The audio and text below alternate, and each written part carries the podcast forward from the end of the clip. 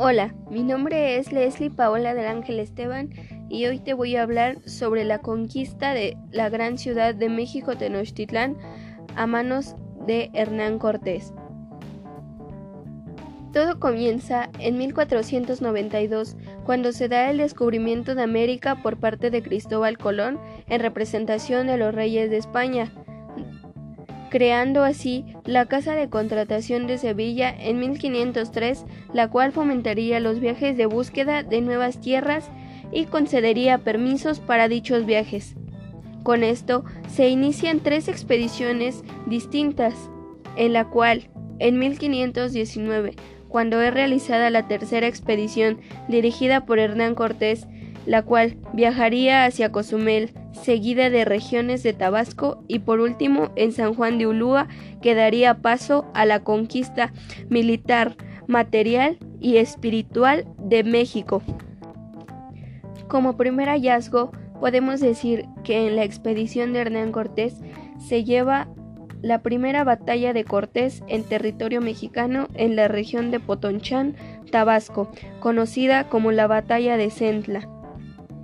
En esta batalla se da como resultado la derrota de un pueblo maya de la región, en la cual Hernán Cortés funda Santa María de la Victoria, convirtiéndose así en la primera ciudad española fundada en territorio mexicano.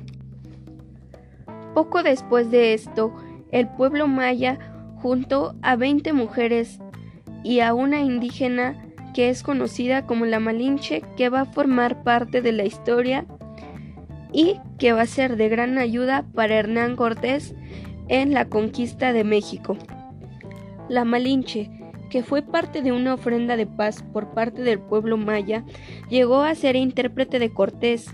Ella traducía el maya y el náhuatl junto a otro traductor. Poco después, cuando Hernán Cortés llegó a San Juan de Ulúa en Veracruz, creó la Villarrica de la Veracruz, la cual se convierte en el primer ayuntamiento de México. Y en, esta, en este mismo año se da la alianza entre españoles y los totonacas. Después, en la misma fecha que los españoles derrotaran a los tlaxcaltecas, ellos se unen a Cortés y a los totonacas para así ir en contra de los mexicas. Y una vez que los tlaxcaltecas, los totonacas y los españoles estaban unidos, fueron a Tenochtitlán y camino allá realizan la matanza de Cholula, la cual es una masacre por parte de los españoles y sus aliados a hombres, niños y mujeres. Y es así como a finales de 1519 Hernán Cortés y su ejército junto a sus alianzas entran a Tenochtitlán, donde Etlatoani Moctezuma II los recibe amistosamente, pero al poco tiempo Cortés lo toma de prisionero dentro del palacio Axayacatl y así lo tuvo preso por un tiempo. Sin embargo, en 1520 el gobernador de Cuba, Diego Velázquez, mandó a Pánfilo de Narváez a arrestar a Cortés por desobediencia. Entonces, el ejército del ya mencionado se retiró de Tenochtitlán para enfrentar y derrotar a Pánfilo de Narváez en Veracruz. Sin embargo, dejó a cargo a Pedro de, de Alvarado, quien, durante una celebración mexicana, dio la orden de la matanza del Templo Mayor. Una vez que regresa Hernán Cortés, se da la muerte de Moctezuma, quien murió en secreto. Sin embargo, no se sabe cuál realmente fue la causa de su muerte. Se cree que fue en secreto que los españoles dieron muerte a él. También se cree que sufrió un impacto de una, piedra que fue lanzada por el pueblo de Tenochtitlán al querer vengar la matanza del Templo Mayor. Sin embargo, nunca se supo la verdadera causa de muerte de Moctezuma. Y una vez que las tropas de los españoles realizaban su retirada de Tenochtitlán, fueron atacados por los mexicas, dando como resultado una baja importante de los españoles. y posteriormente en la noche después de la batalla, Cortés lamentó las bajas y pérdidas de los españoles después de este ataque al que se le conoce como la Noche Triste. Por otra parte, Huitláhuac era el nuevo Tlatoani de Tenochtitlán, pero murió poco después de ser electo por la epidemia de viruela.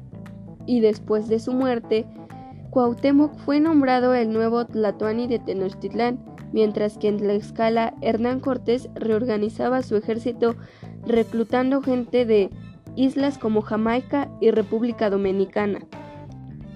Y es así como en 1521 Cortés partió a Tenochtitlán con su nuevo ejército, en la cual su estrategia consistía en sitiar la ciudad bloqueándola y dejándola incomunicada para que no pudiera abastecerse de alimentos y así debilitarla.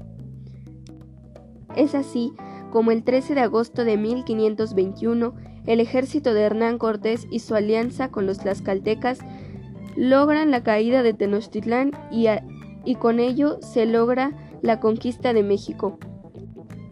Con esto, Cuauhtémoc fue torturado para hacerlo revelar las riquezas del pueblo por parte de los españoles. Tras la conquista política y militar de Tenochtitlán en 1521, se da inicio al proceso de evangelización a los indígenas, en la cual la evangelización de los indígenas estuvo a cargo de las órdenes religiosas provenientes de Europa. Las órdenes religiosas fueron llegando a Nueva España en el siguiente orden. En 1524 los franciscanos, en 1526 dominicos, en 1533 agustinos y en 1572 los jesuitas. Sin embargo, durante todo el proceso de evangelización de los indígenas fue necesario conocer su cultura, en particular el conocimiento de las distintas lenguas para poder así transmitirles el mensaje religioso. Por mi parte es todo y les agradezco por haber escuchado esta explicación.